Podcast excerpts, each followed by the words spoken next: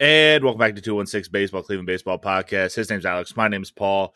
And if your favorite baseball team decided to beat the shit out of everyone the past week, you're in the right spot. Let's get into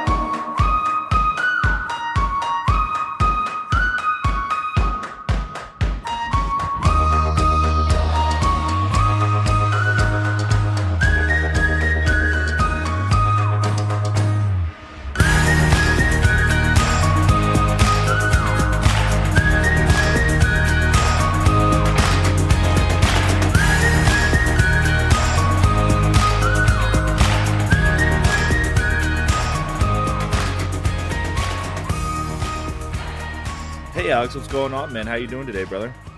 Woo! I'm good. Dog, I'm in the trenches right now. I'm busy as fucking shit out here fighting for my life at work. But no, I'm good. I'm just burnt out. I'm going to be honest. Just putting a bunch of deals together. When it rains, it pours. To the choir. I know. When it rains, it pours. It's a good problem for me to have as a salesperson. I got one done already. You're preaching to the pastor. Like, yeah, true. But I got one done already. I got two more out. The other one, not feeling good about. This other one, we're going to see. Feeling pretty good. If I hit that second one, I'm going to meet goal for the year.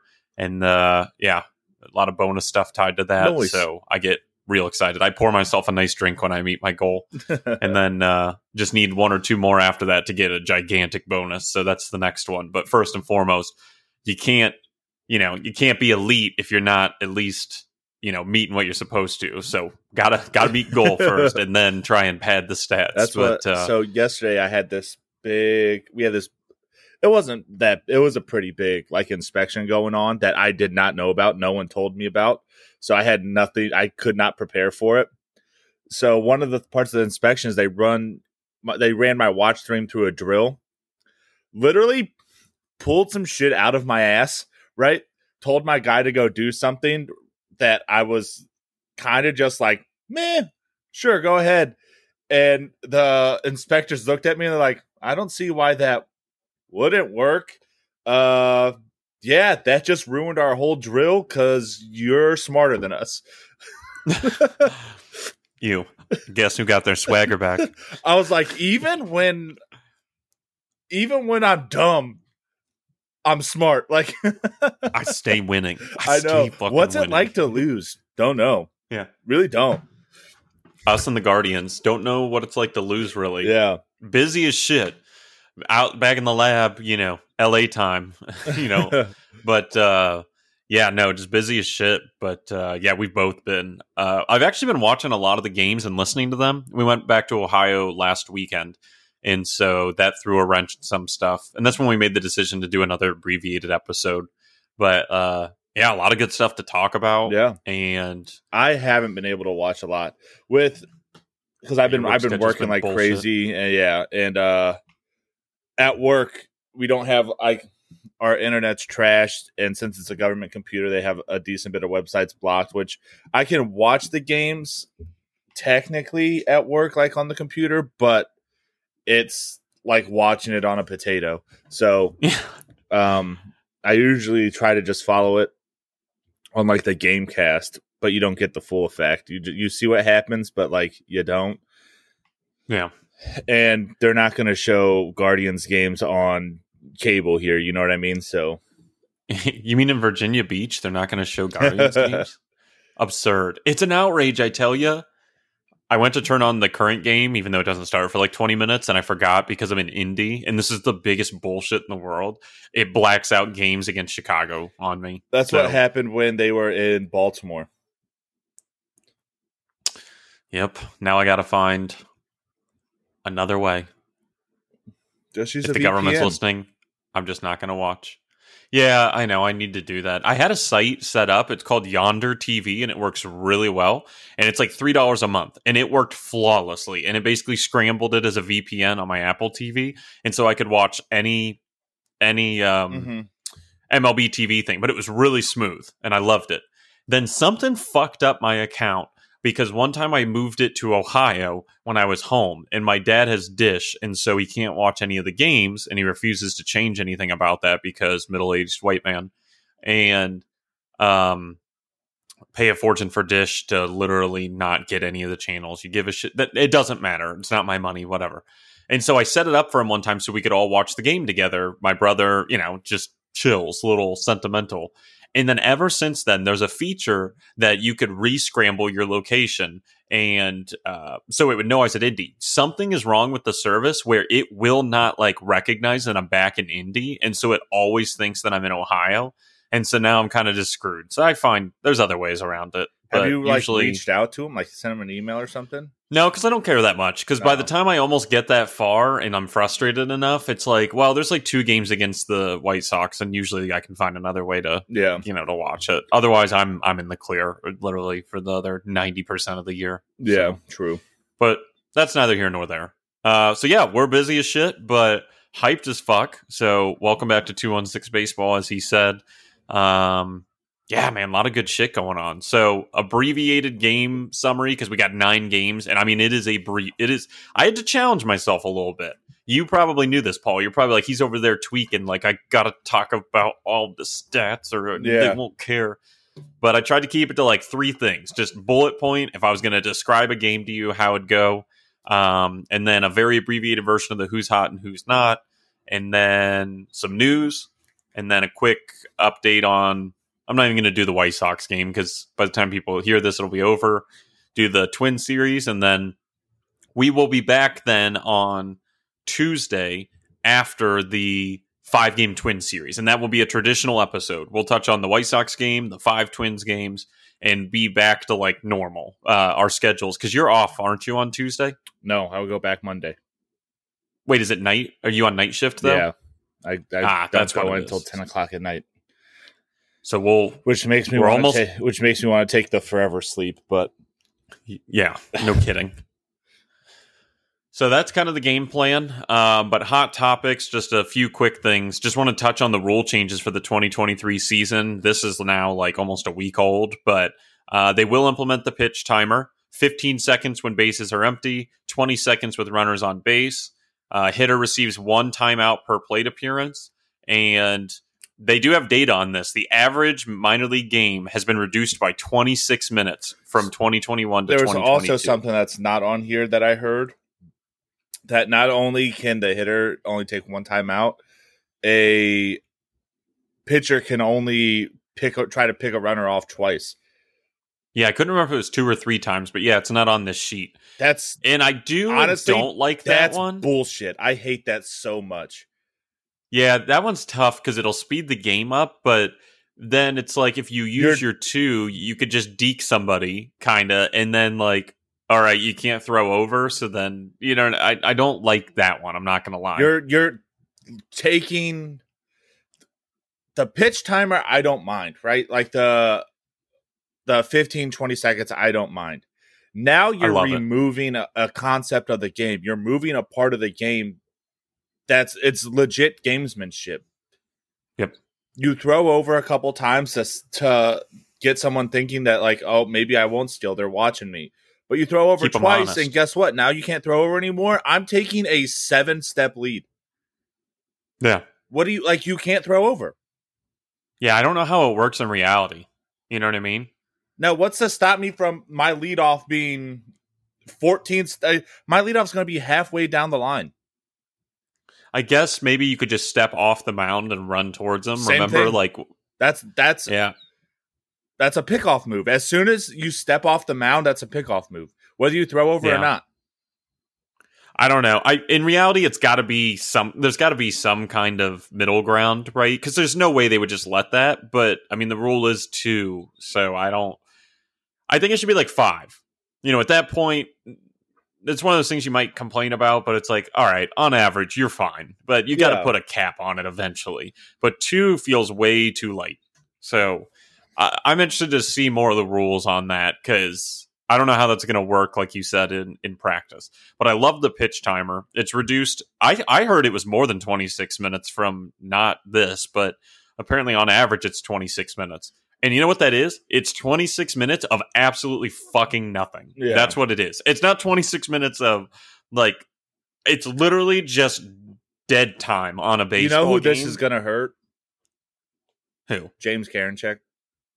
Oh yeah, James Karinchak and Clase. Clase is a low key, super slow. Yeah, super slow. But they're gonna have to get it going. I mean, that's part of the game. You cannot take full. I mean, it is painful. I am a hardcore baseball fan. Like, we run a podcast for baseball, right? It is painful to listen to Hammy call, as amazing as he is, Karinchak's outings. And to watch Karinchak is also painful. It's more painful to listen to because, again, Hammy does a great job. But when he threw on Sunday, I was driving back from Ohio, and it was, I swear to God, the longest ninth inning of. I mean, it is, because he walks a guy. He goes 3-2 count on every hitter he ever faces. And it's just like, this is a 20-minute inning for like a 1-2-3 inning or like one walk. It's just painful, dude. It's ridiculous. Like, you can't be doing that shit. So to cut on average 26 minutes of absolutely nothing happening out of the game is a huge improvement. It is a huge improvement to the game, because now the average game is probably 2.5, 2:15 is going to be a quick game.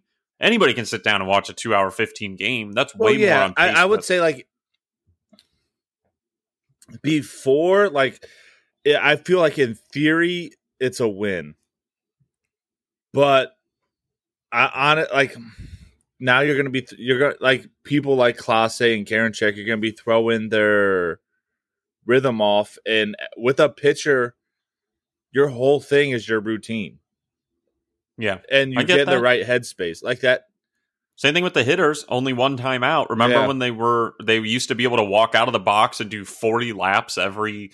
I mean, that was crazy. It's just like, let's just get the game on a decent pace. It's going to be a little bit of a change, but also a lot of pitchers that are going to be coming up have come up with the pitch clock, so they're not going to know any better. So I love this. I mean, if you tell me you can carve on average 26 minutes of nothing happening in the game, just standing 26 minutes of your life.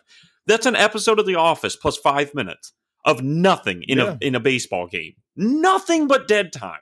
That's amazing. I love it. I'm so behind this. For fans and people that watch baseball, perfect, right? Yeah. I'm thinking of the players. Yeah. You know what I mean? How this changes the game for them. And if I was a player, especially a pitcher, a reliever, or a closer who had a routine, I'm not happy about it. Yeah. I get it. It is going to throw them off a little bit, but you have all off season to work on it. Start timing yourself. And I'm guessing there'll be a little bit of grace at first, but I mean, you can't do 30 seconds between pitches. When I was at the game with Quincy and my brother almost a month ago now, right? A few weeks, a month ago. The White Sox, Jake Diekman was throwing, and holy shit, he was slow.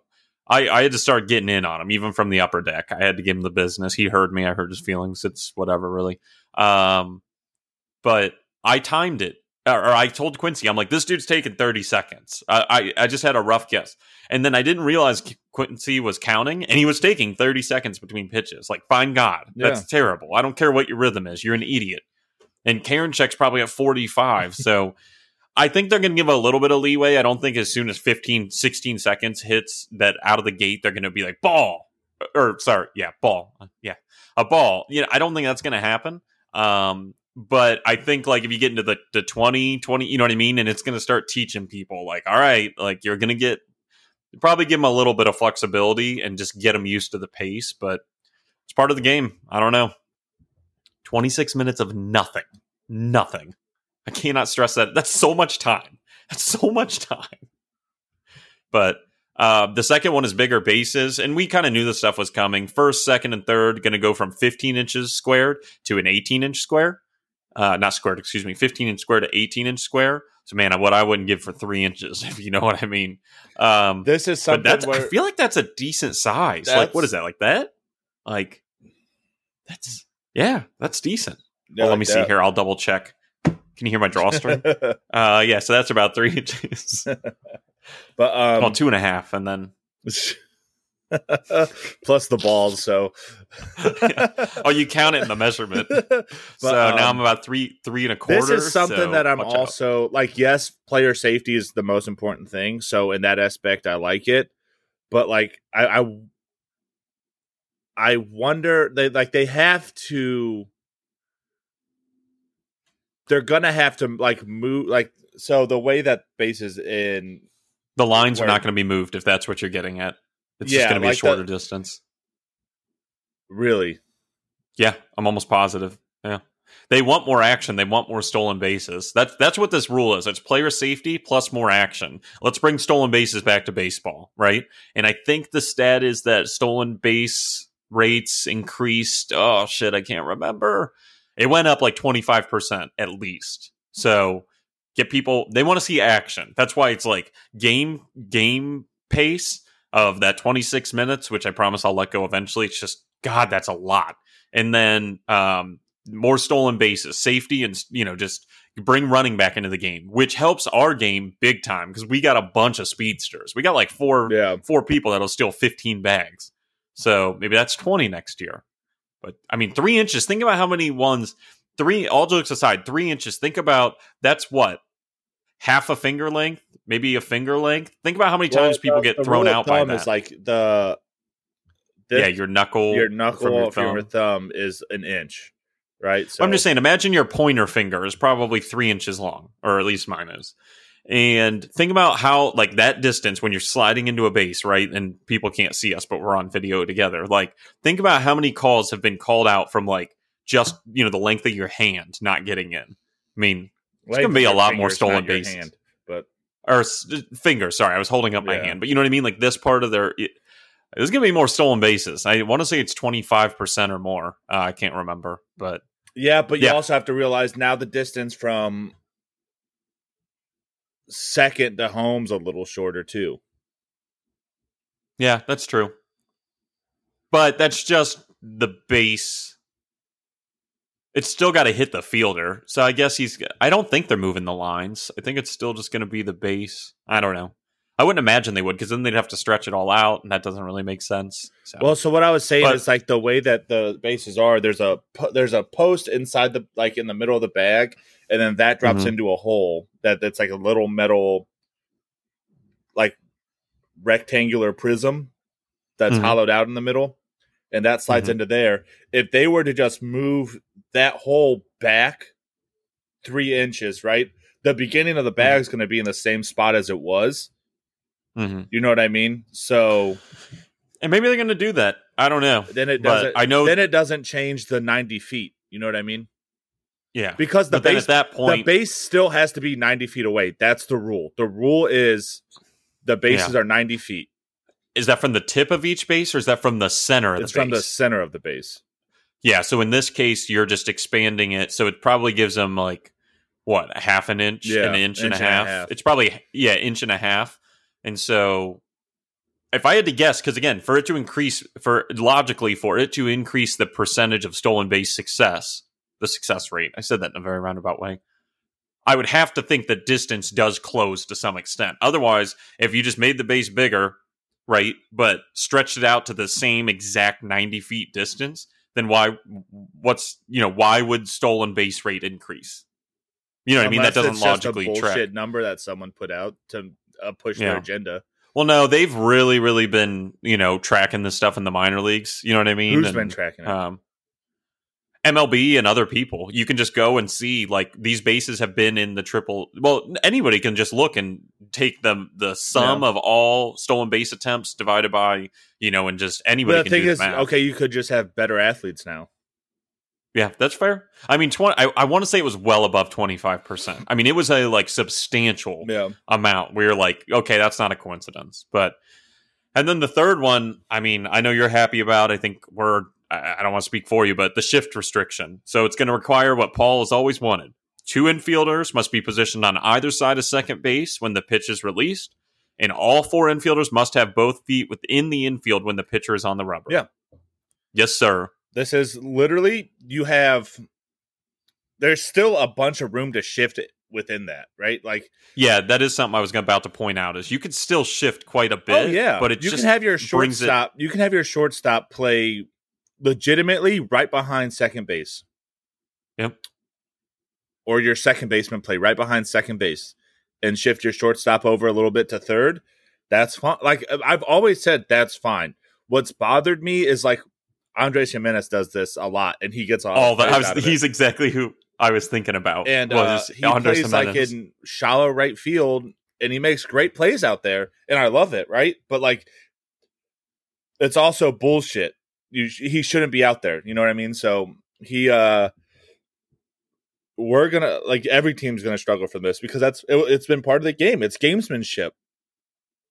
It's like looking through hitting tendencies and putting your players where the person hits the ball, which makes sense. And like, yeah, in theory, like if you're making a strategy, you're like, why not put players where someone's gonna hit the ball more than likely, right?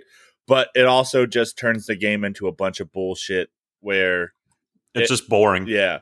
So now it's... And let athletes be athletes. Yeah. Play defense. Make them go... This will hurt. This is a good point that somebody... I can't remember who first brought it up. Oh, I wish I could remember because I really want to credit them. Someone brought up the fact, and this is such a good point, that this will kill Ahmed next season. You cannot have Ahmed as your shortstop next season with this rule. While you can still move them around, he has to have more range, which we know he has no range at all. And you need a ranging shortstop under this rule. Even if you can put them in different spaces, this will expose him. His defense is already coming back down to earth because, like all things, baseball's a marathon, not a sprint, baby. And I have nothing against him. It's just we know he's a peaks and valleys player. We'll talk about it later. He's been in like a 15, 30-game slump now. It's because he's God damn it. You put it perfect in the offseason. When he is hot, holy shit, he is hot. When he is cold, he is an ice-cold player, and that's where he's at. In the defense, he's still made a lot of improvements. I'm not going to take that away from him. But the cracks still show over time. He's negative and outs above average right now. I don't even know what it is. I'm trying to kind of look it up while I talk. Little spoiler alert, right? Like, the past couple games, I feel like, or the past like week, I feel like Tyler Freeman's been seeing more work at shortstop. Yes, sir. And he is not a great shortstop either. He's not really a defensive guy. He's not, but I feel like it doesn't negate your point. I just wanted to throw that out there. Yeah, I feel like it was a small step up from Ahmed. Yeah, I didn't watch enough of the games that he started at short. And again, it doesn't negate your point. He has been getting more starts there or playing on the field. I'm just saying, I remember his scouting reports from like Guardians Baseball Insider and stuff was he's not really that's not really his thing. You know what I mean? And they thought he would definitely end up being more like a second baseman instead of a shortstop, which is not going to happen with Jimenez on this team. But yeah. He is still -4 outs above average right now. And his number one thing is, so that's StatCast data, okay? In, like, they do movement, right? So his move in, he's 4 outs above average. He's always been pretty good, pretty damn good, well, except for 2018 with the Mets. God, he fucking sucked. He had -16 outs above average. Holy shit. He's pretty good at in. His movement in towards the ball, he's got 4. Yeah, because he's fast. What kills him is exactly what we know is going to happen. His lateral move towards first base, which is a really good way at range. You know what I mean? -9 outs above average with his move towards first. -9. What was he last year? -2 last year. He's actually worse this year statistically than last year defensively. But yeah, he has his range is just ass and a half. The difference between being fast and being quick. Yeah, Ahmed's fast. And you watch someone. He's not quick. He's fast as shit. Yeah, but he's not. You know what I mean? That's the difference. Mm-hmm. Is you're being able to move laterally is usually a good indication of someone being quicker than faster. Mm-hmm. And again, whoever came up with that or thought that through, you know ball, and I really want to give you credit. I'm sorry if you listen to this show and you know it's you. I wish I'm sorry, but yell at Alex on Twitter. Great. Yeah. Yell at me on Twitter. Great thinking though. I mean, just really good baseball mind to think that through. You know what I mean? You know, ball, like that's a really good point, but yeah, I mean, it's going to get more balls into play. Is it going to be this gigantic shift? I put something out that Jose would bat .400. It was mostly not tongue in cheek. I was being hyperbolic about it. Like, oh my God. I mean, he will get some more of those hard ones that he pulls through the right side that, you know, he's going to get those. It's not going to be a huge change. I'd say it takes, 15% off the top? Just making that number off. Probably 15% of balls that are getting through now. Yeah. Are getting caught, maybe. I don't know what it is, but it's just going to show more range, show more athleticism. And that stupid-ass thing, like you said, with the shallow right fielder. Like, it's so dumb. I hate it so much. Yeah. So. What bothers me is, it frustrates me, but I get it. So I'm not that mad at it. Yes, it bothers me when you see someone, you're like, you shouldn't even be playing there. It's like when Andres does it, it's like, oh yeah. But when Jose grounds out into it, it's like, I fucking hate this rule. I'm gonna jump off a bridge. But I had a at practice last week. I had a kid. I had him playing center field because the dude's athletic. The kid's athletic, but he's a shithead, and he kept running in and playing right behind second base. And I would be coaching someone else on footwork or something. And I turn around, I'm like, what are you doing? He's like, I'm playing middle infield. That's not a position. Shallow right field is not a position. You're a second baseman. Yeah. Play second, but you know what I mean? There is no SRF, shallow right fielder. Yeah. It's not a position. You, go play your position. If the thing about baseball that's beautiful is everyone's gonna get beat at some point, right? Shane Bieber's giving up home runs. Guess what? You got beat. Jose Ramirez has gotten struck out. Guess what? You got beat. But the other beautiful thing about baseball is here next inning, guess what? You got another chance to prove yourself. Yep. You're gonna get beat. You're going to make great plays. People are going to hit the ball where you're not standing. That's just part of the game. Yep. Here's what it is. So, defense is going to, and this is, I feel like we're a very inconsistent defensive team at times. 100%, where we have peak, we're like the Ahmed Rosario as a player offensively of defensive teams. Yeah. We play gold glove defense at so many positions, and it's like, oh yeah, you can lick our balls. We're going to lock this down. And then there's some games where I'm like, holy shit, why am I watching the Bad News Bears? Yeah, it is so bad. And then there's games where it's just we do everything right, and you're like, oh, Papa gave you kisses.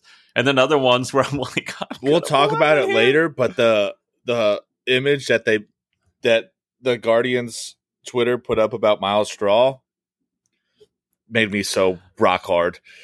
I'm gonna come. Yeah, I knew you would love it. Stuff like that.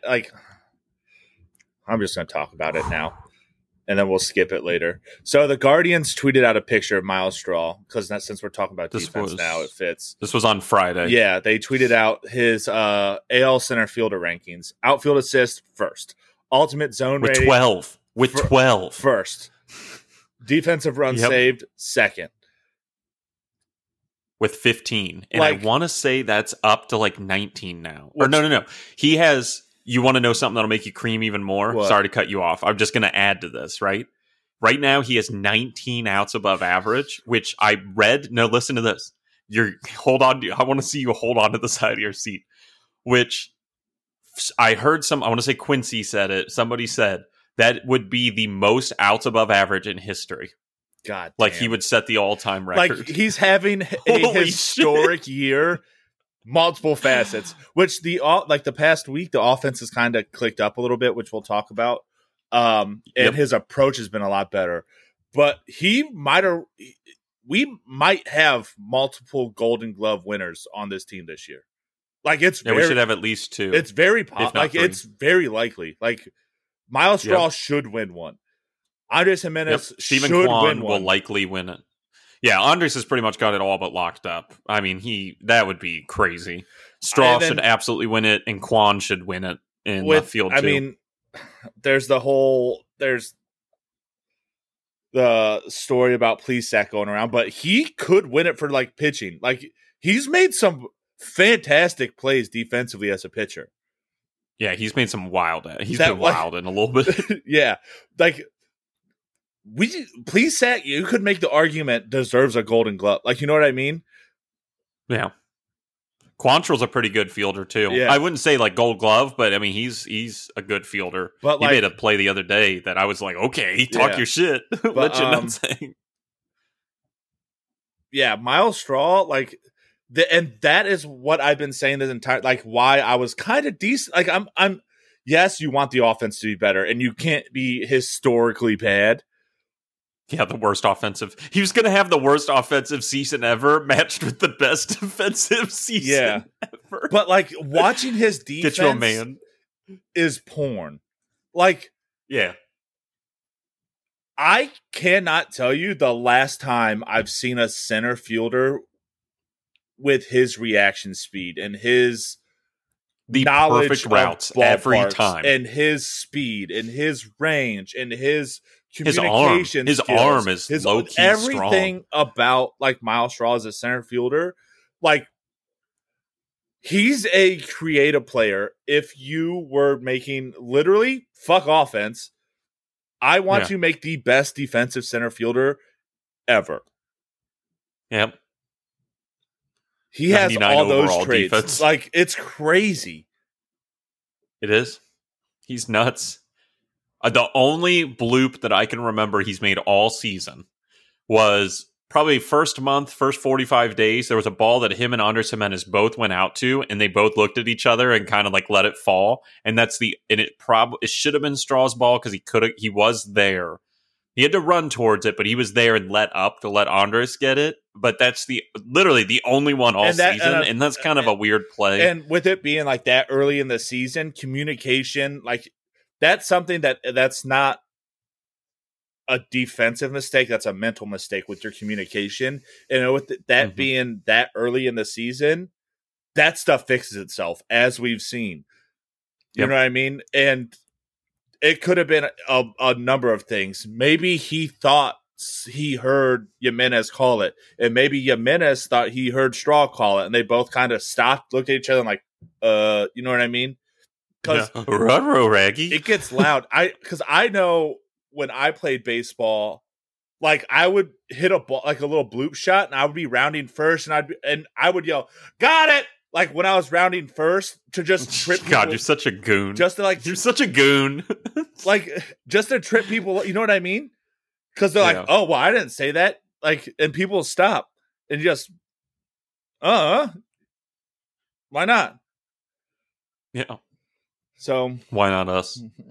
97th percentile outs above average. I don't know who's above him in that. 94 sprint speed, 95 chase. Well, that's offensive, but, 65 outfielder jump. That's the only one I don't understand because I've never seen him take a bad jump in my entire life. Yeah. And I feel like he takes perfect routes. It might be just reaction time, but he's so fast that he makes up for maybe a slightly under jump. But God, he's perfect. Yeah. I can't imagine having a better defensive center fielder. Yeah, I literally can't. One thing, just to not wrap up Ahmed. Ahmed, 98 WRC+. He is below average again, 1.8 more. He was up there at like 2.3 and like a 107 there for a hot second. And all good things kind of don't come to an end, but smooth out. I just wanted to throw that out there because we kind of talked about him. And so back to the rule changes really, really fast. The minor MLBPA came out with a statement, said players live the game day in and day out. On-field rules and regulations impact their preparation, performance, and ultimately the integrity of the game itself. Player leaders from across the league were engaged in on-field rule negotiations through the competition committee, and they provided specific and actionable feedback on the changes proposed by the commissioner's office. Major League Baseball was unwilling to meaningfully address the areas of concern that players raised, and as a result, players on the competition committee voted unanimously against the implementation of the rules covering defensive shifts and the use of a pitch timer. So I just want to throw that out there that they did contest it a little bit. Honestly, it's probably for the defensive shift one. It's probably for the same reasons as I said. Like the players are used to the rhythm of the game that it is now, and they're thinking defensively. They're probably not thinking offensively because what you're thinking is like. Because right now the true outcomes are home run, strikeout, walk. You know what I mean? So like, well, we're gonna score runs. Players like to be ready on their feet. Players hate slow pitchers. They hate it. because you sit there and you're not ready defensively. You see guys with their hands on their hips. Here's what I'm going to say, right? How many players have you talked to and heard that from? I have not, but I listen to enough baseball podcasts and people that know players and like are around players and like enough secondary research. You can see it in people's body language. Watch them when Bieber plays, who's super quick. Watch how on their, like your defense is going to be better because they're like, okay, this next pitch, the ball might be coming to me. When you sit there 30 seconds between pitches, hands on your, like you zone, it's natural. It's like how you watch a game, but they're playing, so they got to be locked in. It's human nature to not like change. Oh, absolutely. I get it. I'm just saying about the defensive. I don't know what it is with the shifts that their issue is, but I'm saying something I know that people like is the pace of it. If the pitch timer is probably just we're used to it, like you said. But defensively, I got to think players. But what I'm saying is like they're probably thinking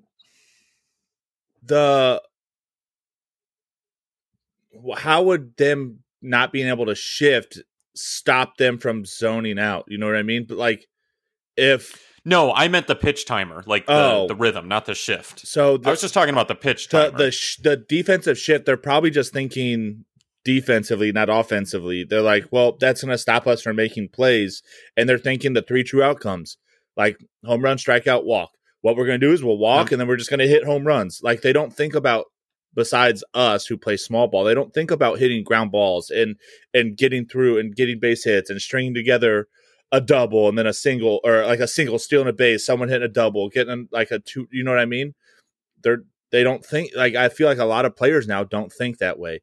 And I think that's why people don't like the shift, because they don't think, they think that it's going to cut down on the amount of plays made, yes, but it's also going to increase the number of fantastic, plays made. Like, someone's going to have to run a lot further to make a play. Yeah. Now, true. Like, you know what I mean? And it's going to look way better, and they're going to be able to showcase their athleticism, which is ultimately good. I think it's just just people not liking change and not wanting to change. Yeah. So just wanted to note the way that the MLBPA responded to that. Yeah. Wrapping up, just something really quick. Jeff Passan on Wednesday, so yesterday, tweeted out that the minor league baseball players are officially part of the MLBPA after their union authorization cards were validated by an arbitrator, and MLB voluntarily recognized the union as a player's bargaining representative. So the way unions work, for whatever it's worth, you can be voluntarily recognized once you get enough votes to become a union, which you have to do internally, or you got to fight legally and go through different union like legal things to try it. Luckily, MLB recognized them to stop the fight. Like, just, we recognize you, we can move on. So nothing more on that. Like Paul said, in the off season, probably more stuff. It's just worth mentioning that they did succeed in creating the union. So good for them. Yeah.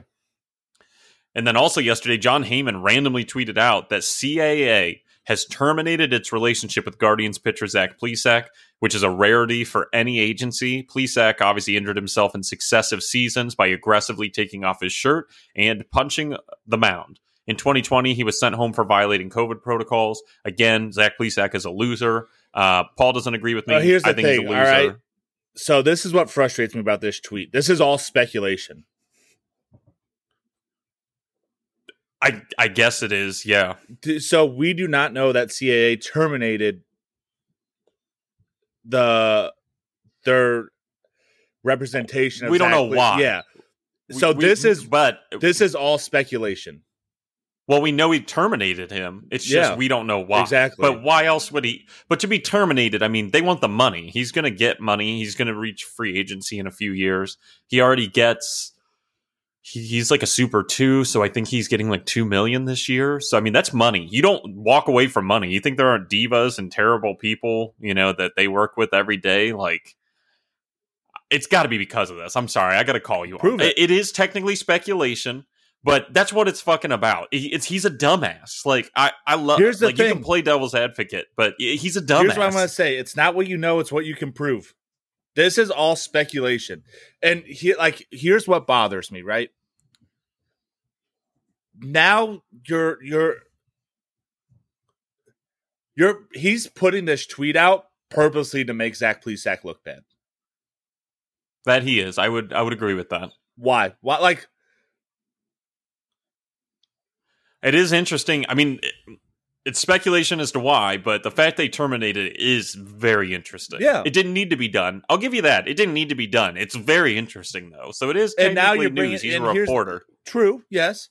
But well, John Heyman's calling him a reporter is generous. And here's now you're bringing up people's personal lives. Who's representing someone? That's yes, it's professional, but it's also personal.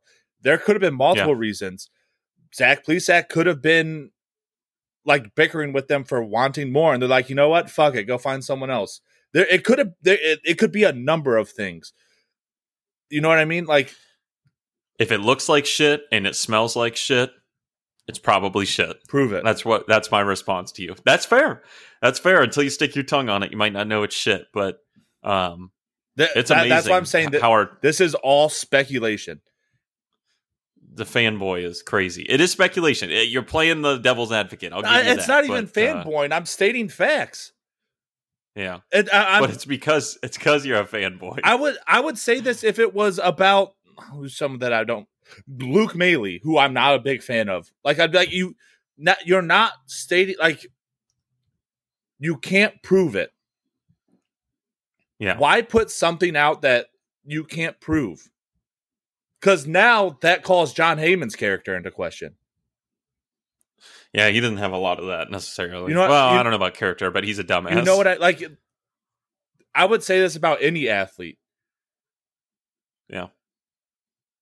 So why say something that you can't prove? That you don't know if it's true or not.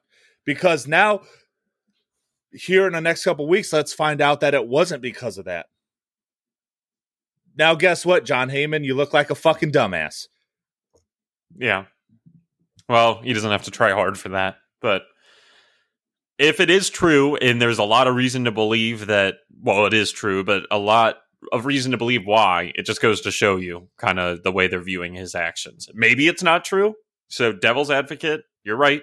But you got to think 99%, 95, 99%. That's what it's for. And there's, consequences for his actions. I mean, hit the mound with your other hand, the one that's not worth millions of dollars. Take your glove off and punch the ground. You will never hear me say he's not stupid. Right? Guess what? You were dumb. Both things taking your shirt off aggressively and breaking your thumb, dumb. Punching the mound, dumb. Are they human emotions and human reactions? Yes. I'm saying I understand it. And I'm not going to he made mistakes. You know what I mean? It's not like he's going out and getting drunk and getting DUIs, going out and assaulting people. You know what I mean? He's having reactions to bad outings. He's having human emotions. Now, he could probably go see some therapy on how to better deal with those emotions. Sure, I would agree with that. But it's not it could be way worse. He could not punch the mound and be like, you know what? I'm going to go out. I'm going to have 37 shots of whiskey, and then I'm going to try to drive home. And that's how you could deal with it. So, in hindsight, not worst case scenario. Yeah, it's still pretty bad. I'm not going to lie. But I respect your dedication to this. I don't know what else to say. I can't. It's a lot. But I love you for it. But yeah, there's a lot going on. He's throwing long toss. We'll see what happens. See if and when he makes his way back. We fucking need him back. We need one of them back. Yeah, we need Savali back more, in my opinion. But I mean, when Savali comes back from the IR, he's trash. The first couple weeks, he's not good. He was the last time. No, he jumped back on the horse. No, it was when he first came back, he was slow, and then he started ramping up. Yeah. Well, the second time when he hit the IL and he came back, he hit the ground running a little bit. But yeah, we're going to see what happens. But speaking of what therapy that he could go after, obviously, if he was going to get help, he would go to BetterHelp, because why wouldn't you? And shout out to BetterHelp for being our sponsor all season. And Paul is going to tell you a little bit more about them. It was a perfect transition. Oh, okay. Let it go. So we'll be right back. This episode is sponsored to you by BetterHelp. Have you guys been struggling lately? Maybe you're having trouble sleeping, going through a tough spot in a relationship, or you're just feeling down and want to talk to somebody. Well, the good news is that BetterHelp wants to help you today. You've heard Alex and myself preach on this show over and over again the importance of mental health, not only with professional athletes, but with you guys and ourselves. A couple years ago, I was going through a tough time in a relationship on top of being in the military, being away from family, and some other things. And I actually reached out to BetterHelp, and they took great care of me, you guys. BetterHelp offers licensed therapists who are trained to help you. There are over 20,000 therapists that are in BetterHelp's network. So if maybe you don't fit right with one, then you can request a new therapist at no additional charge. Signing up is so easy. You just fill out a questionnaire to access your specific needs, and then you get matched with a therapist in under 48 hours. I promise you guys, it is that quick. Then you schedule a secure video or phone session at your convenience in the comfort of your own home. Plus, you get unlimited messages with your therapist. Join the more than 2 million people that have taken charge of their mental health with an experienced BetterHelp therapist. Look, you knew we weren't going to leave you guys high and dry. BetterHelp was kind enough to give our listeners 10% off your first month by going to betterhelp.com/216baseball. Again, that is betterhelp.com/216baseball. Thanks again for BetterHelp for sponsoring this episode. Guys, seriously, go take charge of your own mental health. Wow, Zach. Please, Zach. If you're listening to this and you need help, I think Paul laid out a million reasons why you should reach out to BetterHelp. Shout out to them. Again, great sponsor. Guys, take charge of your mental health. All jokes aside, we've been serious about it since we started this podcast, even before BetterHelp was a sponsor. We're serious about it now. So, yeah, code 216baseball, 10% off your first month, and link is in the episode description. So we're gonna burn through these games because we talked about it's just too much fun to talk about. So game one is last Monday against the Royals. Okay, so T-Mac, we end up winning this one 6-5 in extras, 12 hits, 2 errors, so we deserve to lose against 5 runs from Kansas City, 7 hits, 1 error. General notes here, big time Naylor home run in the 6th. That broke the 2-2 tie. We went up 3-2, so love to see it, get the people going. But top of the 10th, intentional walk for Jose, puts runners on 1st and 2nd. And then OG with a huge 2-run double to give us a 6-4 lead. Ice, you know, a little icing on the cake. And big time players make big time plays in big time games. T-Mac, 5 2/3, a 3-run ball. Only 2 of them earned. Not bad, not great, especially against the Royals. Sandlin gave up the tying run in the 8th. Hate to see that. Clase scuffles a little bit in the 10th. Gives up an unearned run on the automatic runner on a leadoff single, and then gives another single up later on, but gets out of it. There was a controversial call at the end of this one, and it was because there really weren't any good angles to show because we challenged the call, and it ended up getting overturned. It was called safe, a play at first that Clase ran over to the bag, ended up getting overturned, and then the Royals were freaking out and all that. And I will say, the angles we saw, it was kind of like, damn, we got that overturned. Yeah. Like, you love to see it for the 27th out, and we just walked off the field and we're like, okay. But then there was a clip later on that showed a perfect side angle from the, you know, the first base camera bay, like just straight on. And you could see where the foot, he did beat his foot by. Hear me out, though. Like Clase, flip the ball. Yeah. Don't even risk it. Well, I think, did you see this one? Do you remember this play? I thought he could have flipped it. I don't remember. Naylor was right there. And he called Naylor off. A, hear me out. A, you're way too important to this team. Don't even risk getting your foot stepped on, getting ran over. Flip the fucking ball. Yep. But controversial out, not for us. We win this one. Love to see it. Yeah. And then you had a couple defensive things you wanted to talk about. Well, the one thing's not defensive; it's offensive. But like in the second, there was a runner on second and third, and Austin Hedge with I think one out. Austin Hedges lays down a safety squeeze. Fucking small ball. I love it so much. When was the last time you saw a good squeeze play? Just love to see it. And it's been a while. He is a great bunter. Yeah. He is a great bunter. Offensively, God, I say it every episode since the All-Star break. It's doing it for me. He's had like since the All-Star break, I can't remember, but his WRC plus is up there. He's at like 56 or 57 on the year now. But since the All-Star break, yeah, I mean, a big turnaround. So love to see it. So way to take game one, beat the teams you're supposed to. And then keep in mind a couple other things. Oh, I'm sorry. I'm so sorry. Yeah. Keep going. In the bottom of the third, Jose makes a diving catch on a line drive that he's playing on the cut of the infield. The amount of reaction time that you have for that, fractions of a second. Just a great play. But there's a couple throwing errors, one by Naylor, one by Hedges. And this one that got converted into runs. So, like, clean that stuff up, and then we're chilling. Yeah. So, yeah, keep in mind, we had lost, 2 or 3 to the Orioles and got swept by the Mariners coming into this. So, we needed this real bad. Going into that. Yeah, so we snap it. Game 2 was last Tuesday. Bieber on the mound. We win this one as well. 4 runs on 10 hits, no errors. Kansas City only 1 run on 4 hits, no errors. And Bieber masterclass, 8 innings, 1 run ball, 4 hits and a walk, struck out 7. That's our fucking ace. If you thought he was a Mickey Mouse thing, find God. You don't know ball. Don't tune in for the rest of the season. You don't know anything. We small balled the Royals to death in the third, a walk and 3 singles total, because that's how we do it, baby. Jose with a clutch 2-run single got us on the board and opened up scoring, so we're up 2-0. Miles Straw having a nice series thus far. RBI single in the 7th, big insurance run to make it 3-1 at that time, and then OG double in the 8th, and then a 2-out RBI single from Owen Miller of all people adds on another one, gives us some breathing room there. So that was in the 7th for OG.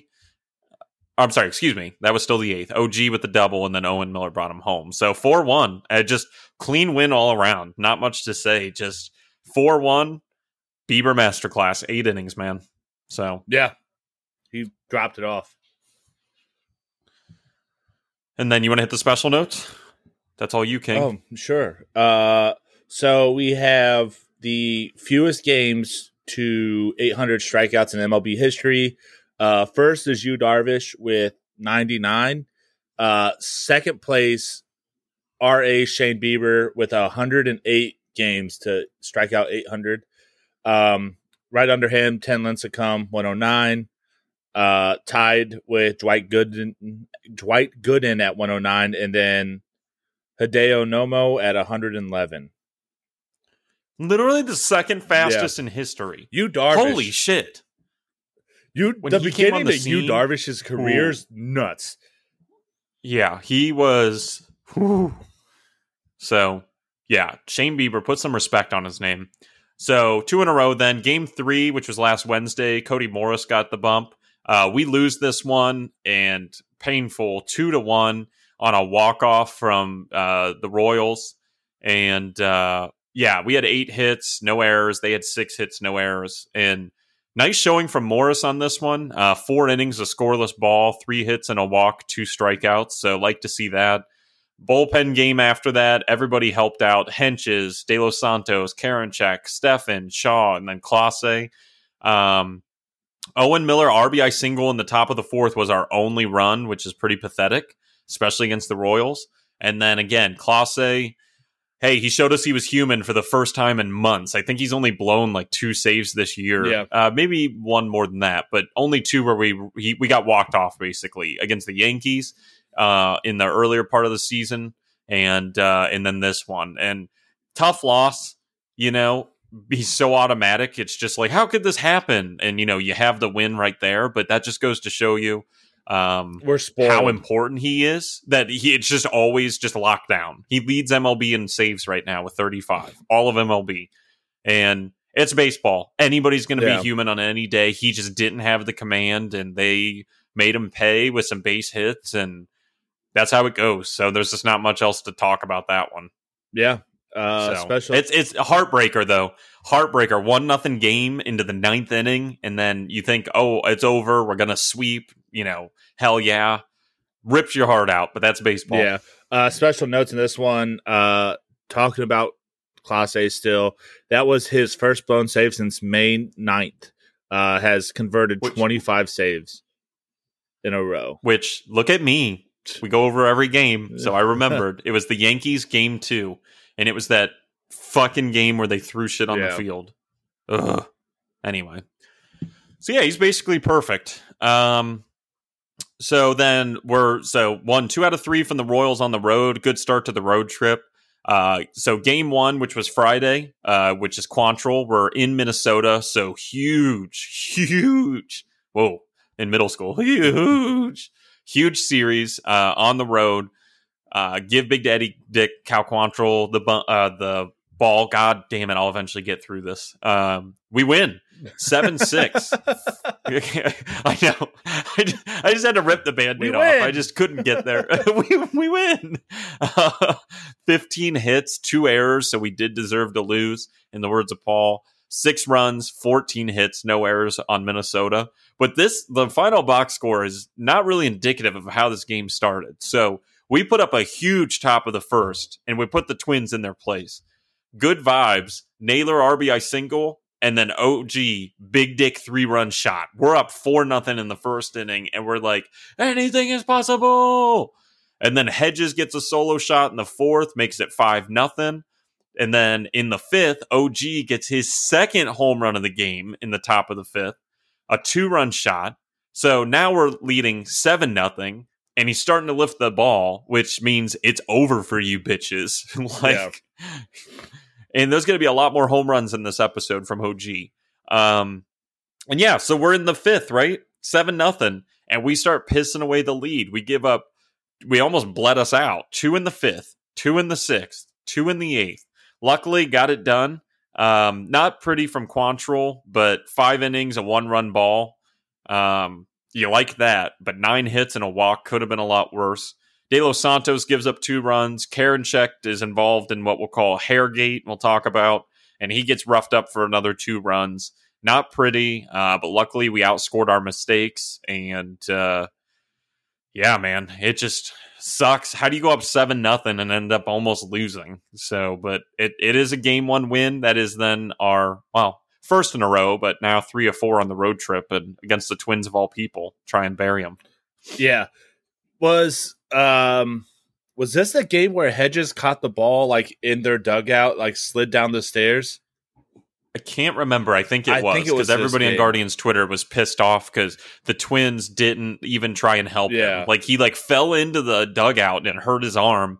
He was fine, but you know, it was rough, and they didn't even try and like and caught the ball. Dude, you all right? Just great play, but it wasn't. That was a 5-star play. Yeah. But again, throwing errors. It keeps hurting. It keeps hurting us. So both those 2 errors were throwing errors. So not going to do it. But special notes, like we talked about, Hairgate. So we should explain it. Yeah, even though everybody knows what it is. In the 8th inning, James Karinchak checks on, and then Twins manager, I can't think of his fucking name, but he doesn't matter because he doesn't fucking matter to anyone. Rocco Baldelli. Sure. In the middle of an at-bat, goes out and tries to get and asks the umpire to go check James Karinchak's hair for some sort of substance because he sees him going to his hair, going to the rosin, going to his hair, going to the rosin. And he's like, this is getting ridiculous. Can you go check it? Which the rule says you can't do in between, like in the middle of an at-bat. Literally against the rules. Yep.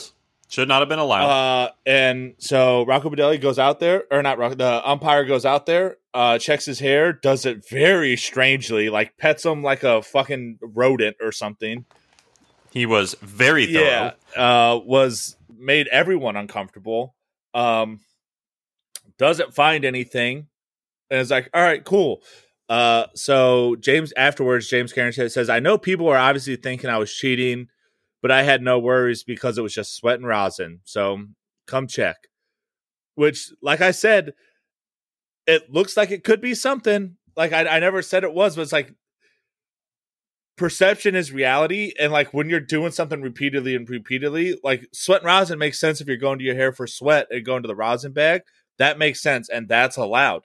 You'll see people like rub their arms to get sweat off of it and then go to the rosin and stuff. But like, I was like, it's going to get perceived like he's cheating. Yeah. And then like when somebody takes their shirt off aggressively and breaks their thumb. Yeah. And then Zach Meisel tweeted out that had a scoreless streak snapped at 24 2/3. And he became the first Cleveland pitcher in the modern era to have an umpire run his hands through his hair during an appearance. So make it history. Cal Karinchak Cal Quantrill on the matter. He has a tweet that says, I thought it was silly. There should be a punishment for being wrong. You want to basically call a timeout. You want to freeze the kicker halfway between the inning. There should be a punishment for being wrong, which I wouldn't hate to see. Like if you get a challenge wrong, there's a punishment. You can't challenge again. You know what I mean? Yeah. Something should happen. I think next pitch is counted as a strike. You know what I mean? Like not next pitch, but like strike gets added to the count, something like that. You know what I mean? I think an automatic out is kind of excessive, but there should be something. Which just sucks that he gave up 2 runs, because if he wouldn't have, the shit I would have talked to that crowd. Oh yeah. Oh, I would have talked so much shit on my, you already know he loses his mind. God, he would have talked some ultimate level shit. But we got the dub. So, but it very strange. I'm sure everybody listening to this now has obviously seen the video. Very uncomfortable. Yeah. It's going to make you feel real weird watching it. It was super sexual, like petting him. Yeah, it felt like I felt some tingling. You know, yeah. I want to talk to my parents about what these new feelings are. It was a little weird. Why are my pants tighter now? Yeah. Why is there no blood in my head? But yet there's blood in my head. So game 2 was on Saturday. T-Mac got the start. We win this one 6-4, 7 hits and 1 error. Minnesota, 12 hits, no errors. General kind of notes here. Offense came out to play again in another big time game. Made us all cream our jeans. T-Mac, 7 shutty innings. Woo! Strikes out 5. Again, big-time players make big-time plays in big-time games. The Twins almost bled us out again. We had a 6-0 lead going into the 9th, thanks to an Ahmed 2-run piss missile in the 1st, a million walks, and a hit by pitch that led to 2 runs in the 3rd, a Jose single in the 4th, and garbage defense by the Twins in the 7th. Just like that, but we're winning. The White Sox are beating us 3-0. I know. I saw Hunter-Gatherer struggling back-to-back home runs. But, yeah, I mean...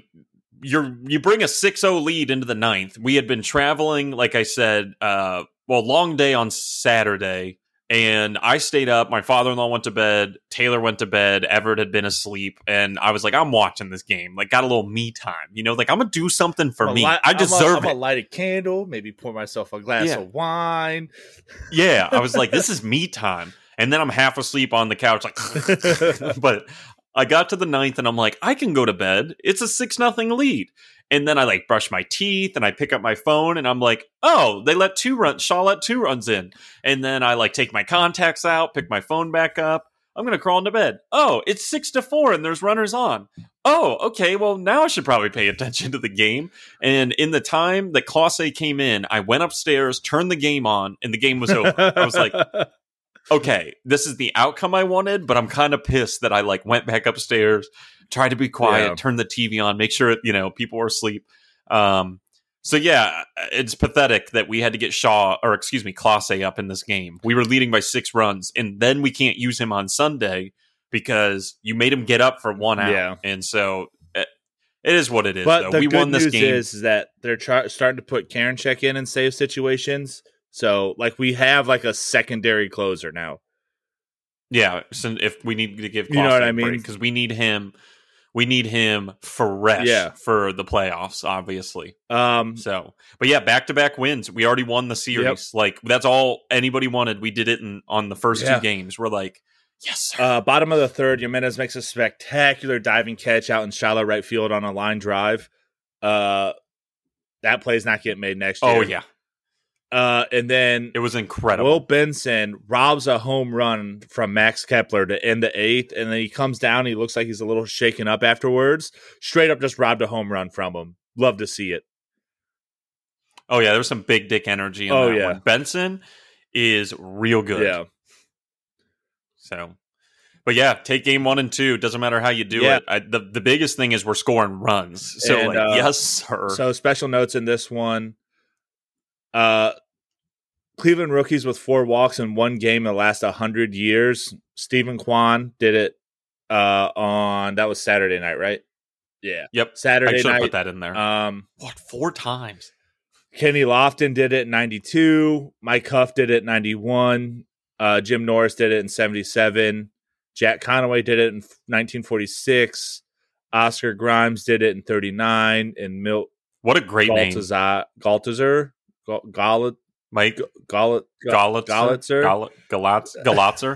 did it in 33. Yeah, us just trying to sound things out all episode. Can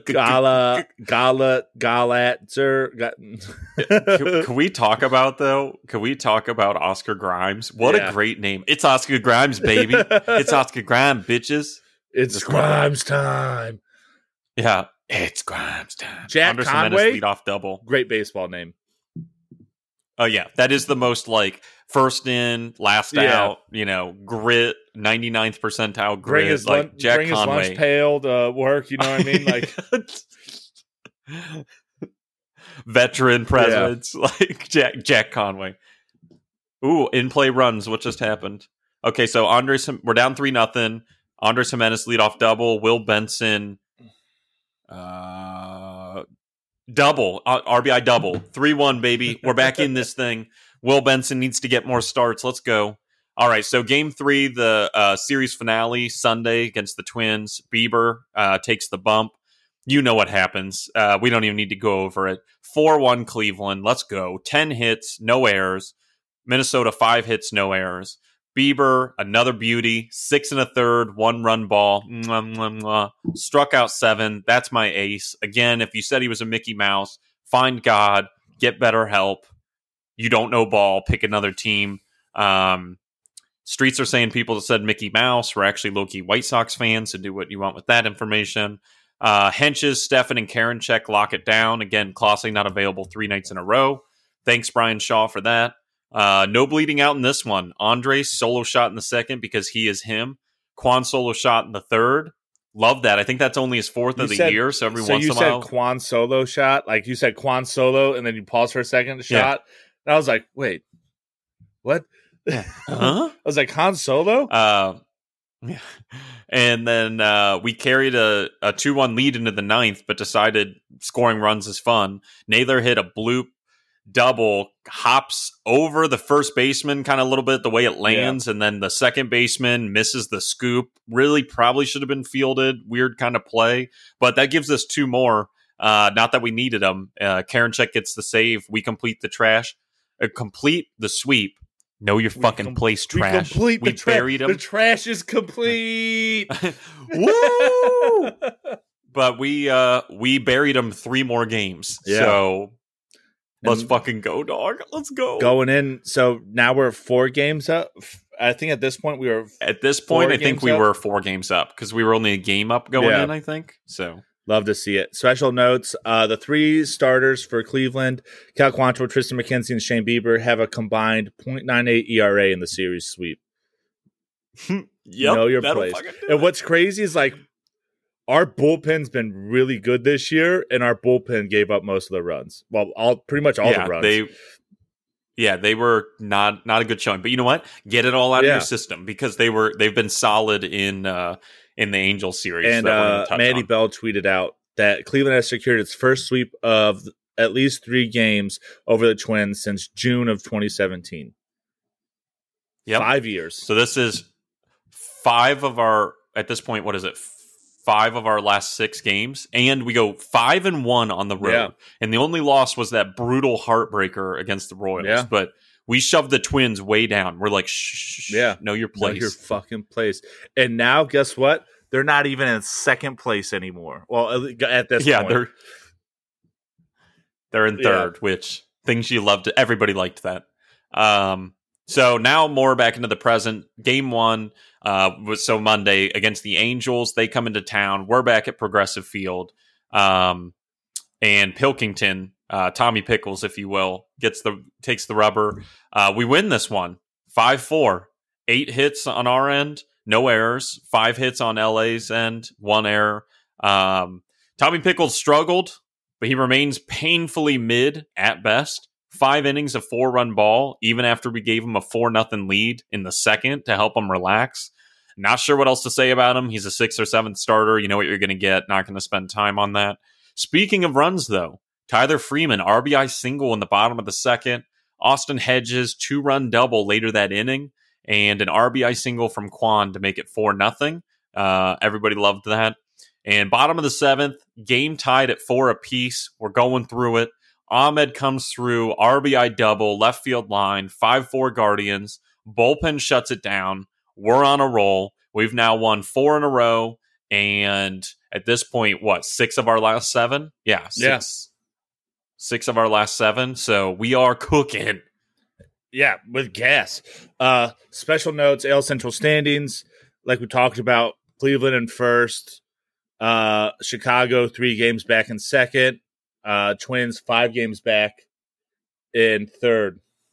Miles Straw just hit an RBI single, I think. Oh no run. He stayed. Will Benson stayed at third. But this is the most important part about this. And then Mandy Bell tweeted saying, "Well, no, you missed the bottom part. This is what's important. Keep in mind, there's no game 163 this year. Tiebreaker to determine a division winner is head to head." Cleveland needs just one more win versus both Chicago and Minnesota to secure the tiebreaker. Yep. So literally, we're playing the White Sox right now, and then we have 4 more games against them before the end of the year. If we win one of these and we tie for the division, we win. Yep.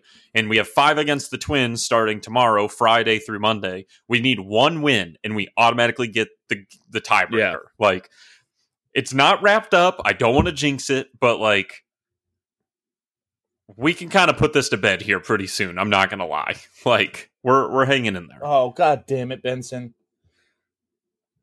Mandy Bell tweeted out that Tito said that he raised his hand to have a moment to check the replay. Oh, this is when Gimenez got hit in the foot. The umpire insisted that Gimenez stepped back into the box and was ready for the pitch. That's what caused the uproar. So what happened was it looked like Gimenez got hit in the foot, but the ump said that it bounced before it hit him.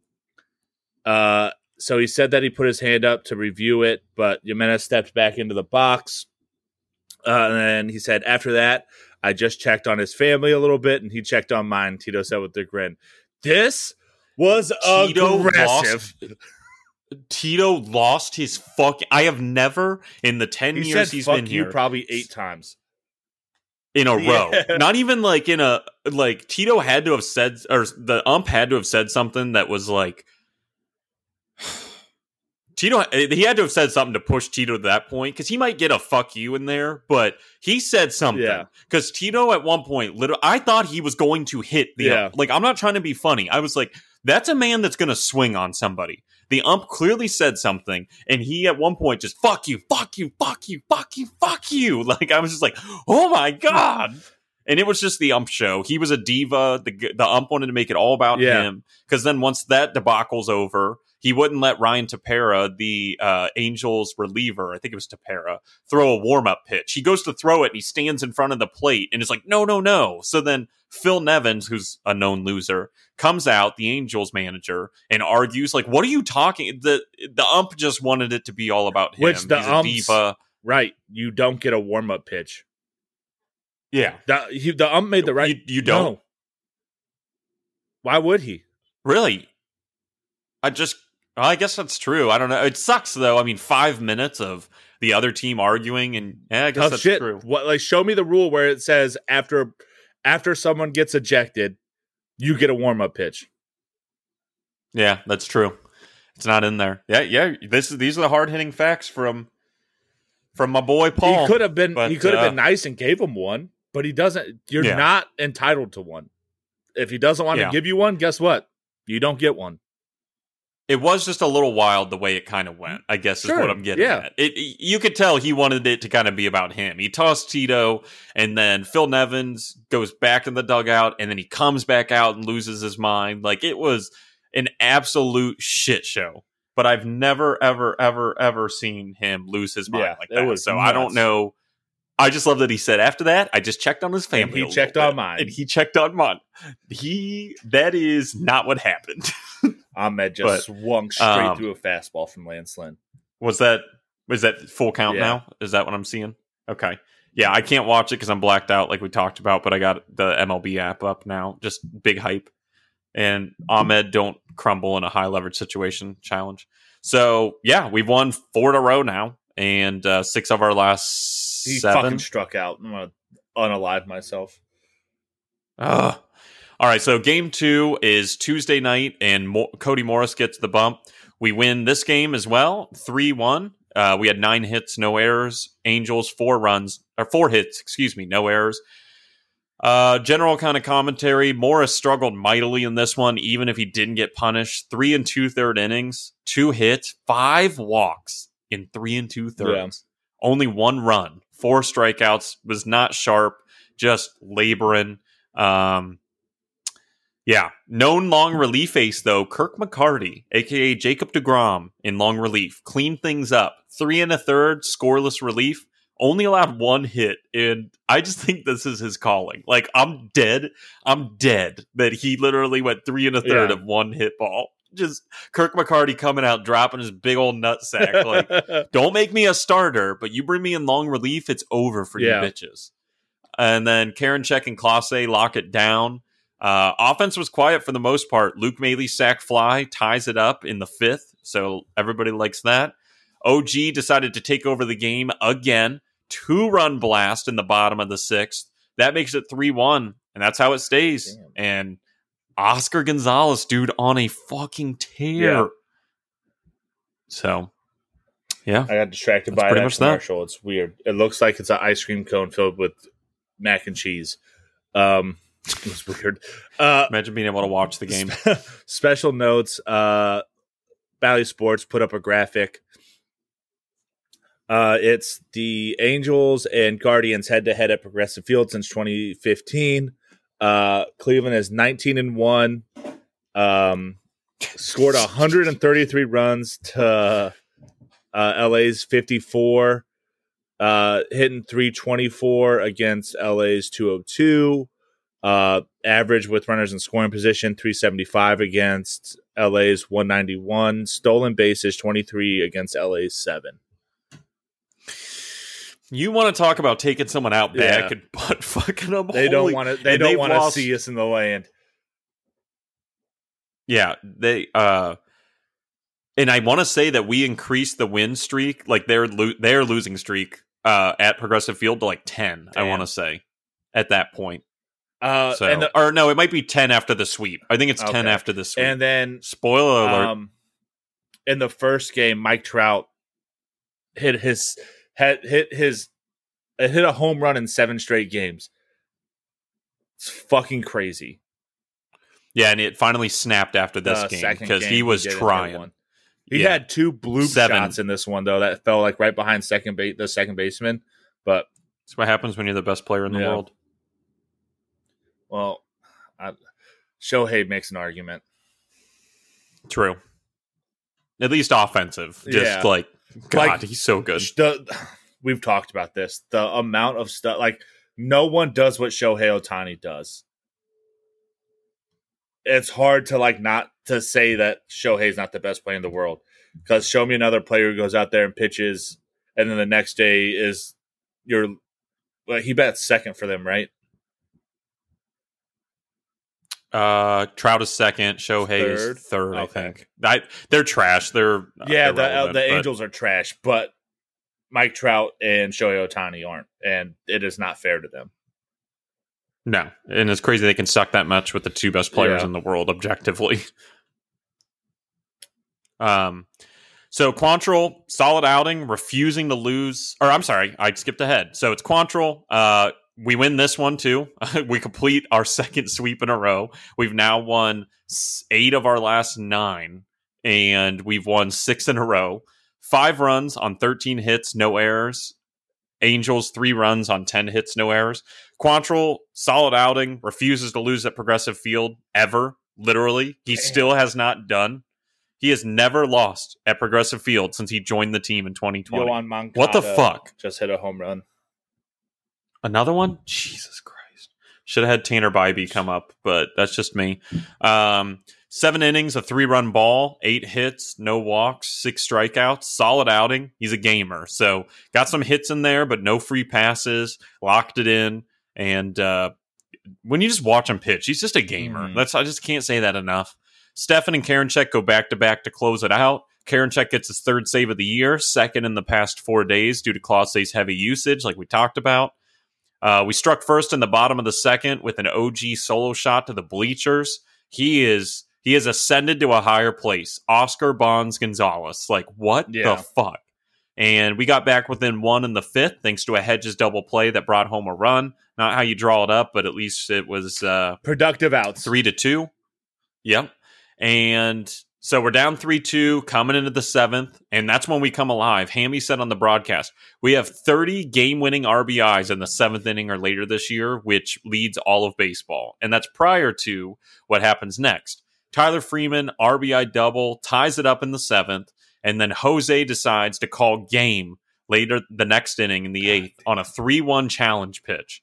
2-run bomb, deep right field, gives us a 5-3 lead. We sweep the Angels, extend our winning streak to 6, and won 8 of 9. So, what the fuck? Yeah. We're popping off. Jose Abreu just hit a double. We should probably just stop talking about this game at this point, because it's just all sad. Yeah. It's not going well. Who's hot? Oscar Gonzalez, we've talked about him. Scorching right now. Last 7 games, he has 4 home runs and a 1.479 OPS. Yeah, like what the fuck? Last 15 games, he's got a 978 OPS. He's backpacking right now. Shane Bieber, he's on fire. Just obviously our ace for a reason. Last 7 games, 1.66 ERA. His season ERA is down to 2.91 with 178 strikeouts and 173 innings, 173.1 innings pitched. Isn't that crazy? When I saw that, it's like he's closing in on 200 strikeouts. Like, that's a big deal. And it's just the season is so long, and it's just like more games after this game today. So he's going to pitch what? 4 more times? Yeah. Well, it's just one of those things like it's one of those stats like cumulatively all year we just kind of look and look, but it's like there's 20, like you said, after today, 20 games left. And like, shit, he's almost at 200 strike. Yeah. Like, he's got a down to 291 ERA. Like, bro, we're almost done with the season. Like, 4 more games, let's say on average. We'll be conservative and say 7 innings, so 28 pitches or 28 innings. Yeah, that if he pitches a strikeout an inning, if he goes 7 innings. Each start, which is not far-fetched for him, right? Mm-hmm. And gets a strikeout an inning, he'll get 200. Yeah. Oh, he's going to hit 200. It's just... Jose, he's been hot lately. Last 7 games, 9.72 ERA. He had the 2-run blast that gave us the lead the other day. 2 doubles in the last 7 games. Had a nice 3-for-4 outing against the Twins on Saturday. Just, he's our chubby little goat for a reason. True. Miles Straw is not. He's playing better, but still not hot. He has a 654 OPS over the last 7 games, but had a really good road trip. Looks completely different at the plate, like we said, hitting 308 over the last 7 games and 277 over the last 15. And he's doing a lot better at hitting the ball where it's thrown and is a good 9-hole hitter now. And then and we talked about the defense, just ungodly. Owen Miller over the last 7 games has a 777 OPS, which is just above league average. Not going to take him off either, but not going to complain about getting him a little bit on a hot streak, especially since Tito runs him out against lefties for some reason, a couple times a week, honestly. But still clicking, and if we're winning games, you're not going to hear us complain.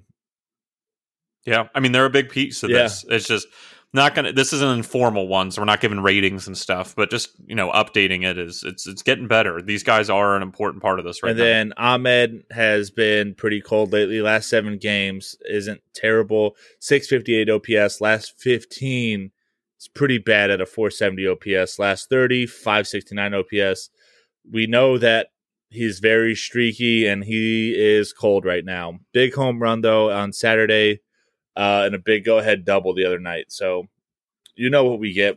This is what's expected from him. Yeah. AL Central standings. First place Guardians, baby. Woo, woo, woo, woo, woo. Know your fucking place. This is the Guardians division, bitch. Fine God. 76 and 65, 11 games above 500. That's the peak for us this year, above 500. 8-2 in our last 10. We've won 8 of 9, so popping the fuck off. 6 in a row at this point. Might end today. We'll see. Hunter-Gatherer getting his back blown out, looking like a caveman on the mound, throwing BP. White Sox 73 and 70, 4 games back. Here's the important part, though. They're 5 back in the loss column right now. They've played a game less than us, so that's important to note. Minnesota 3rd place. Fall from grace. Whoops.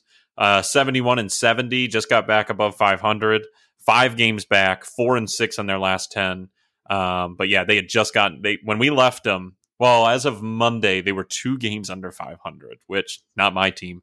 Kansas City doesn't matter. They're almost 30 games below 500, and Detroit is now 35 games below 500 and completely irrelevant. 23 and Detroit games has back. Detroit's been officially eliminated from the playoffs. The Royals should be any second now, if not already. I just saw a tweet that the Marlins have been eliminated. People are starting to fall apart. But right now, the postseason picture, we would be the 3rd seed in the AL, and we would face the Rays. And whoever wins that would get the Yankees. That's kind of been our position all year. And this is how it's going to kind of shake out. On the bottom end of the bracket, it would be the Blue Jays and Mariners versus the Astros. And if you're going to pick a path, I put a poll out like a week or two ago of would you rather face the Yankees or Astros? You can keep going. I'm getting a phone call. Oh, if you're going to face the Yankees or Astros, everyone said they'd prefer the Yankees. I have PTSD just because 2017, I was at Game 1 and Game 5. Very different outcomes, like I always say. And they just always seem to find a way to beat us in the most obnoxious way possible. But the ALCS pretty much runs through Houston the last 5 or 6 years. So, and New York has scuffled when Aaron Judge isn't being an MVP.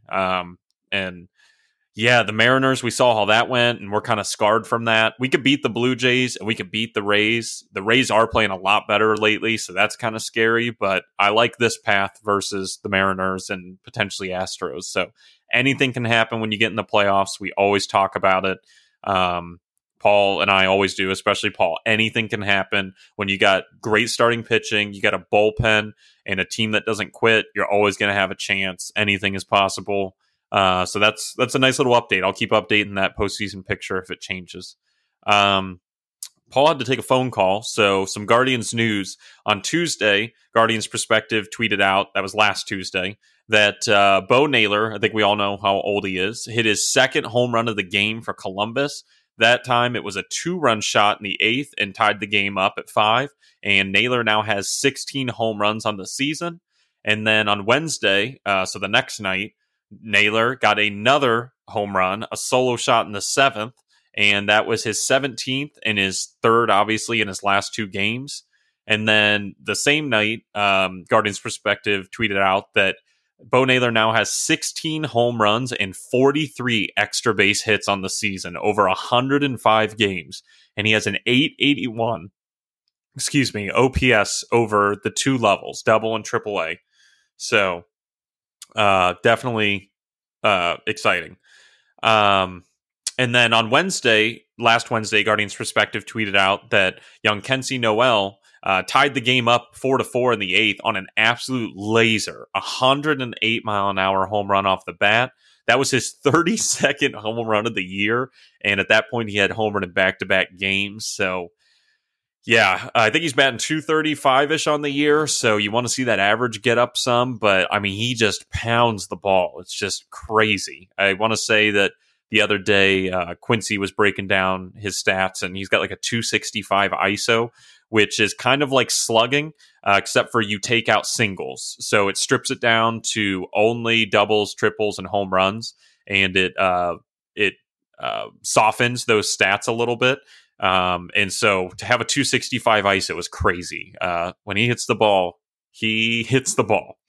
And then last Thursday, Mandy Bell tweeted out that Tristan McKenzie is the Guardians nominee for the 2022 Roberto Clemente Award, which no surprise there. I mean, it could be any of our guys. This is a team that just consists of a bunch of dudes, some good people you want around. They're invested in their community. They're invested in this team and just good people. So you could be proud of the on-field performance, but to have people that you know are good, in the locker room and outside of the field is just great. You know, you can take a lot of pride in this team. And then Thursday, Guardians Perspective tweeted out that Will Brennan, who we know has just been popping off, stuck at AAA, he got his 100th RBI last Thursday of the season and driving in the game-winning run in the 11th inning. So talk about a dramatic way to hit triple digits in RBI. And Brennan becomes only the 8th Guardians minor leaguer in the last 20 years to drive in 100 runs in a season. So holy hell. And then on Friday, Guardians Perspective said that Will Brennan had 3 more hits on Friday. He went 3-for-5 with a run scored and a double and an RBI. And he said there's some kind of hot right now. He's got 4 straight multi-hit games going 11-for-21, which is a 524 average during that time. So on an absolute tear. And he doesn't slow down. On Saturday, Will Brennan went 3-for-5 again, 2 runs and a double.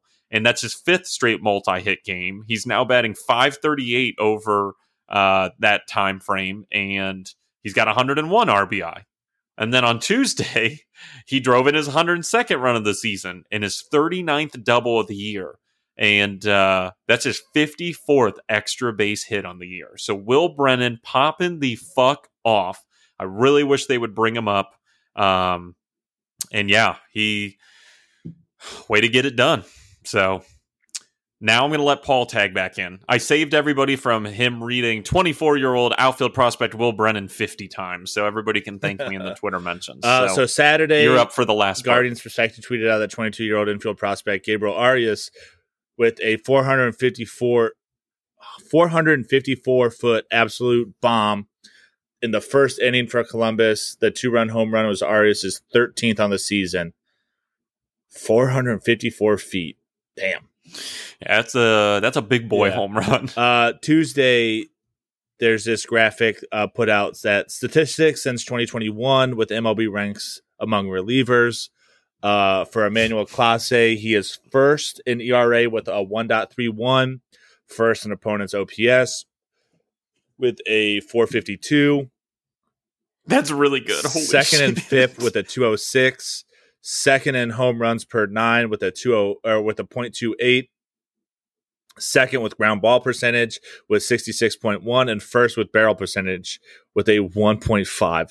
Holy shit, that's really fucking good.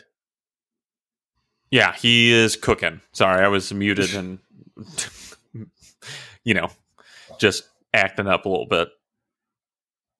And then Paul just gave up on this. So I'll take the day. There's a cool stat that they just put up about Adam Wainwright and Yadier Molina that they now have the record for most games with starting pitcher and catcher with 325. Wait, they're the all-time battery men leader now? Wow, that's why I caught out of the corner of my eye. That's really cool. Two Hall of Famers. And then today, Zach Meisler tweeted out. This was just like right before we sat down. This goes is like at noon. Had Tommy John surgery this week. Connor Pilkington was optioned down to AAA to make space for Hunter Gaddis, who starts today.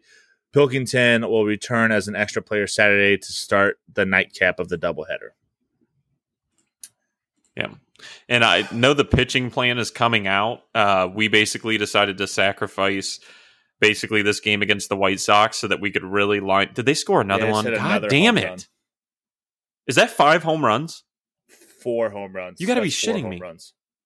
That is so bad. We're in the 4th fucking inning. Anyway, we basically decided to punt this game or damn near it. I'm upset that they didn't just like let Tanner Bybee come up because he's been cooking and, you know, DFA somebody. But anyway, but now the way it's going to line up is that, oh, actually, this is a perfect transition into the upcoming series preview. So we're getting our backs blown out because Hunter-Gatherer is throwing BP to the White Sox, which is going to make them think that they have a chance, but they don't.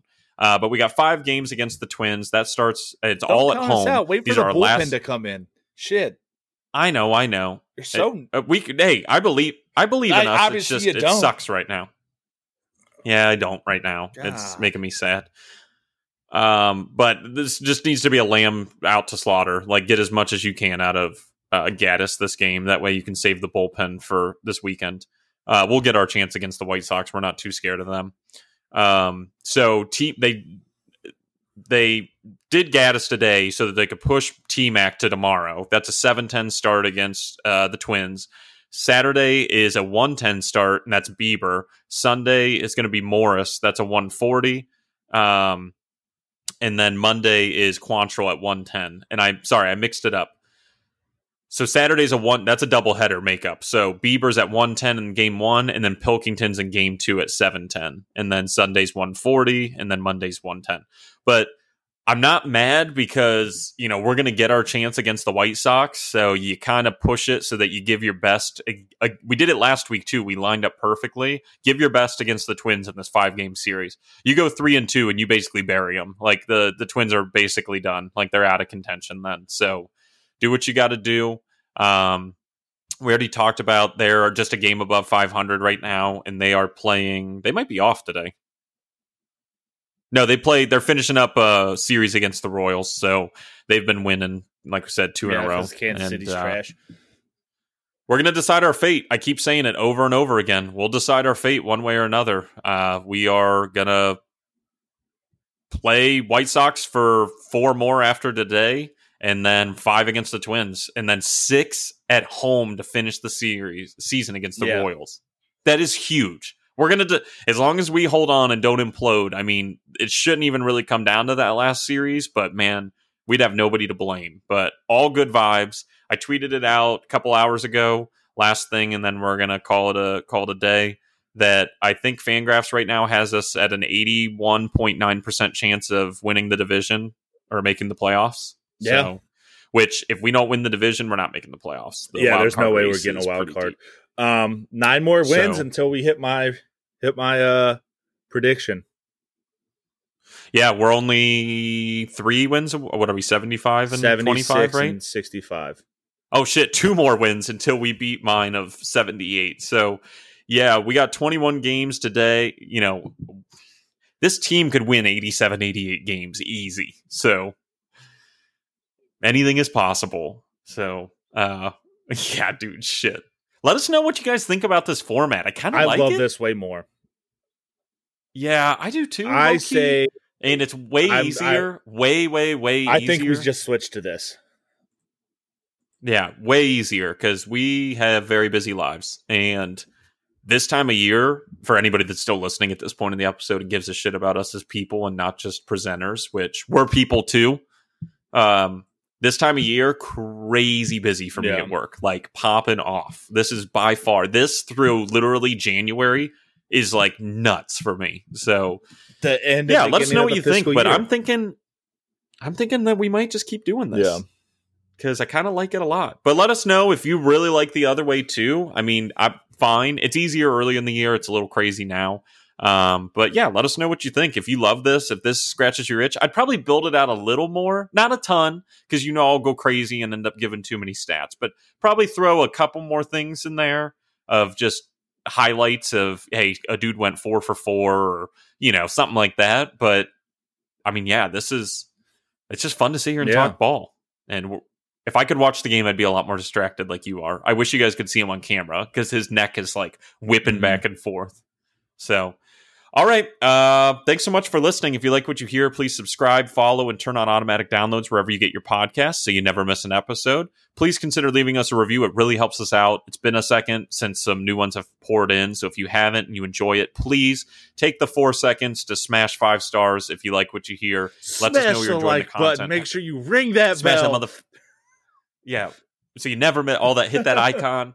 No, but it really, really does help us and helps more people find the show. And be sure to follow us on Twitter, TikTok, and Instagram at 216BaseballPod. Check out our Patreon. New episode for the month is going to be going up soon. We're going to get together and record that probably in the next few days. So you don't want to miss that. And there's already the Guardians Deathmatch episode out from last month. It gets you special access to the Discord, all kinds of good stuff. And just come chat with us on the Discord anyway. The link to that, our website, the merch store, all that in the episode description. We love you guys. Thanks for being patient. We are popping off. I can't believe I smell October baseball. Woo, who would have thought? Like, let's go, baby. So we'll be back on Tuesday. Give you a breakdown of the one White Sox game and the huge 5 games Twin series, I believe. Let's keep popping off. Guards up, baby. Let's go.